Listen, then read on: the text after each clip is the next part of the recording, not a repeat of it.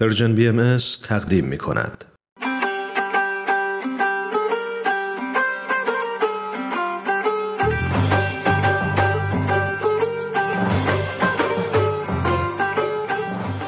سربلندی ایران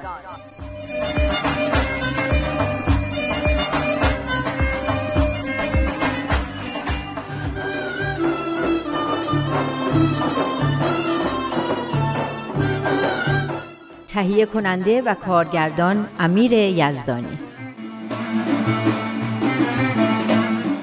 اینم کتاب سربلندی ایران. چه حیف که بخش اولش تموم شد. اما هنوز دو تا بخش دیگه داره که مطمئنم از خوندن اونا هم خیلی لذت می‌برید آره اما اونا دیگه درباره سربلندی ایران نیست. اون بخش آخریش که درباره مسائل جهانیه. ایران ما هم جزی از جهان و سرنوشتش مثل همه کشورهای دیگه با سرنوشت جهان گره خورده.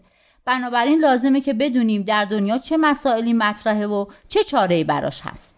برای من که جهان از همین دور برم شروع میشه. باید از همینجا شروع کرد و کارا رو درست کرد تا کار جهانم درست بشه. البته اینم یه حرفیه. حالا قرار امروز چیکار کنیم؟ قرار یه دوره‌ای بکنیم روی مطالبی که در مورد راههای سربلندی ایران خوندیم. دلم می‌خواد درست همه چی رو بفهمم. برات گفتم که با سعید و شوهرش درباره حقوق بشر صحبت کردم. آره گفتی. با بابام هم گاهی درباره مطالبی که می‌خونیم صحبت می‌کنم. می‌دونی که خلبان نیروی هوایی بوده و از اون میهم پرستای دو آتیش است. حالا می‌خوای این پیاما رو دوره کنی که برای صحبت با سعیده و بابات دستت پر باشه؟ آفرین دقیقا. میترسم بعضی چیزا رو یادم رفته باشه یا درست نگم. باشه پس برگردیم به اولین پیام که درباره بحران مدنیت در ایران بود. اگه درست یادم باشه توش مسئله تجدد که دغدغه همه مردم دنیا به خصوص کشورهای مسلمونه مطرح شده بود. شرایط تجدد رو هم یکی یکی برشمرده بودن. یادته؟ خیلی هم خوب یادمه. مردم سالاری، حقوق بشر، حاکمیت قانون، تعلیم و تربیت عمومی، تامین رفاه اجتماعی، بردباری بین ادیان، ترویج علوم و فنون مفید، پیشرفت اقتصادی، اما اصل کلام این بود که حل بحران مدنیت ایران نه در تقلید کورکوران از غربه و نه در بازگشت به جاهلیت قرون وسطا. این هم خیلی مهمه که بدونیم علم و دین مکمل همدیگه هستن و هر دوشون برای پیشرفت بشر لازمن. یکی بدون اون یکی ناقصه. بله دین بدون علم دچار اوهام و خرافات میشه.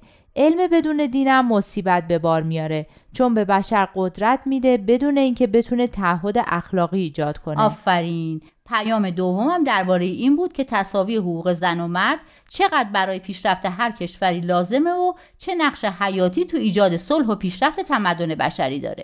خانواده کوچکترین سلول جامعه است و از همین سلول هم هست که همه چیز شروع میشه. برابری و احترام به حقوق همدیگه تصمیم گیری جمعی و مشورت و خلاصه هر چیزی که می‌خوایم تو کل جامعه وجود داشته باشه. درسته ارکان خانواده هم که زن و مردن.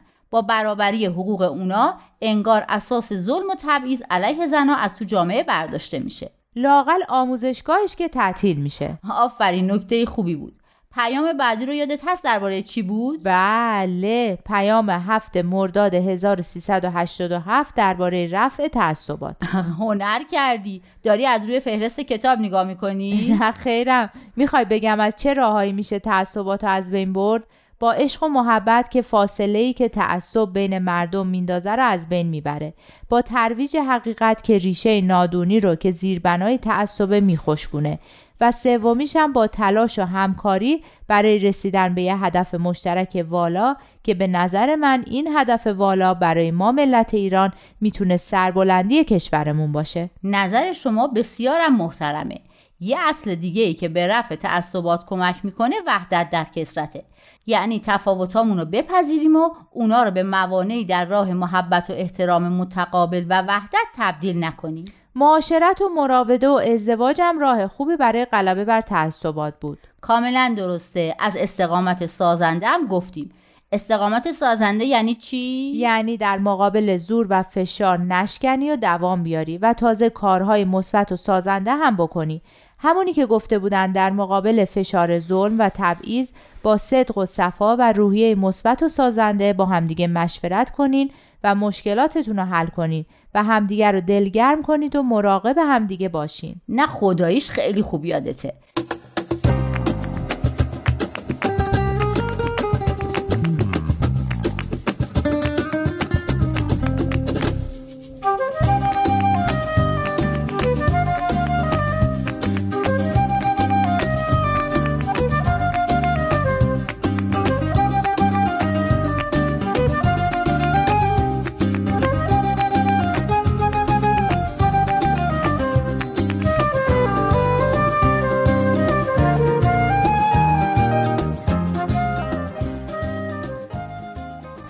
بعدی هم یه جورایی به همین واکنش نسبت به ظلم و ستم مربوط میشه.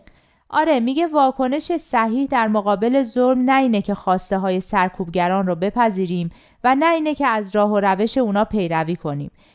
یعنی نه تسلیم ظلم بشیم نه در مخالفت با ظلم خودمونم دست به همون خشونت و سرکوبی بزنیم که ظالما بهش دست می‌زنن. خب پس چارش چیه؟ چارش رفتار منطقی و اخلاقیه. اینش خیلی قشنگه که میگه این رفتار منطقی و اخلاقی روح انسان رو از آسیب کینه و نفرت محفوظ نگه میداره. در اصل اون قدرت درونی که در روح انسان ها هست که این رفتار منطقی و اخلاقی رو ممکن می‌کنه.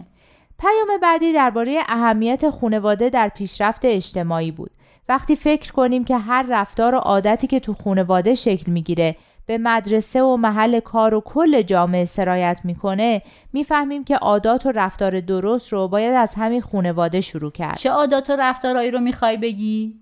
مثل رایت حقوق همدیگه و تصمیم گیری جمعی و مشورت و خلاصه حقوق بشر و دموکراسی و تصاوی حقوق زن و مرد و این چیزا. اینا رو باید تو خونواده ها ایجاد کرد. این به نظرم یعنی همون القای فضائل اخلاقی و ایجاد توانمندی های بنیادی لازم که تو پیام فرموده بودن.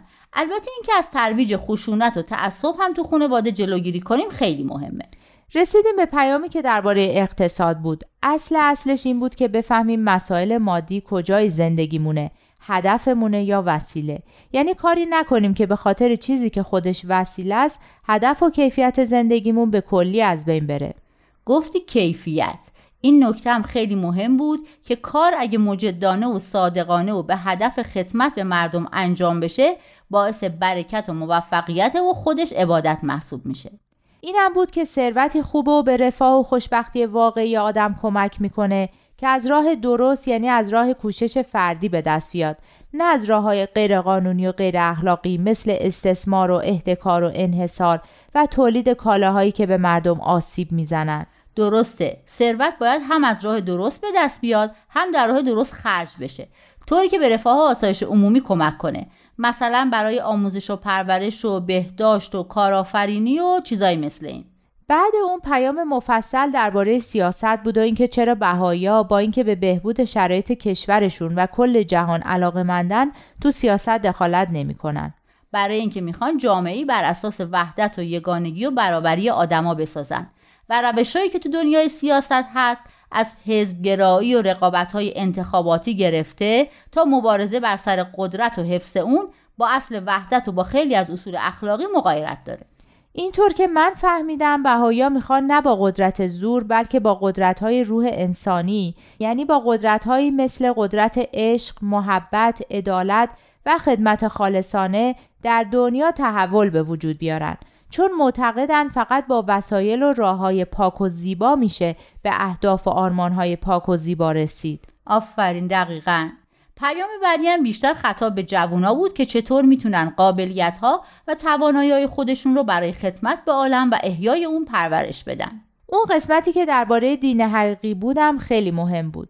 اینکه دین رو باید از ثمراتش شناخت وقتی باعث عشق و محبت از خودگذشتگی و عدالت و خدمت در افراد میشه و مروج علم و دانشه دین حقیقیه دینی که باعث جنگ و جدال و تعصب و تبعیض و عقب موندگی و بیچارگی دین حقیقی نیست. اوهام و خرافاتیه که به لباس دین در اومده. پیام بعدی که داشتیم درباره این بود که چطور در مؤسسه مشرق الاسکار عبادت با خدمت و علم با دین ترکیب میشه. من این پیام رو خیلی دوست داشتم اما اون پیام آخری منو بیشتر به فکر واداشت. هنوزم دارم دربارش فکر می‌کنم. فهمیدم همون که تو شادی و مسرت حقیقی رو نه در موفقیت ها و داشته ها که در تلاش تعریف می‌کردن تلاش برای درک کلام الهی و عمل به اون. خلاصه اینکه شادی حقیقی تو خدمت و تلاش برای برقراری عدالت و رفاه همه مردمه. تعریف عجیبیه. به هر حال پرتو جونم. همه این مطالبی که خوندیم عالی بودن. خیلی ازت چیز یاد گرفتم. دلم می‌خواد بغلت کنم و ببوسم تو ازت تشکر کنم. حیف که این کووید 19 دست و پامو بسته. منم همینجور سمیه جون. تجربه خیلی خوبی بود. همراهی تو باعث شد که چیزای تازه‌ای بفهمم و درک عمیقتری نسبت به این پیامو پیدا کنم.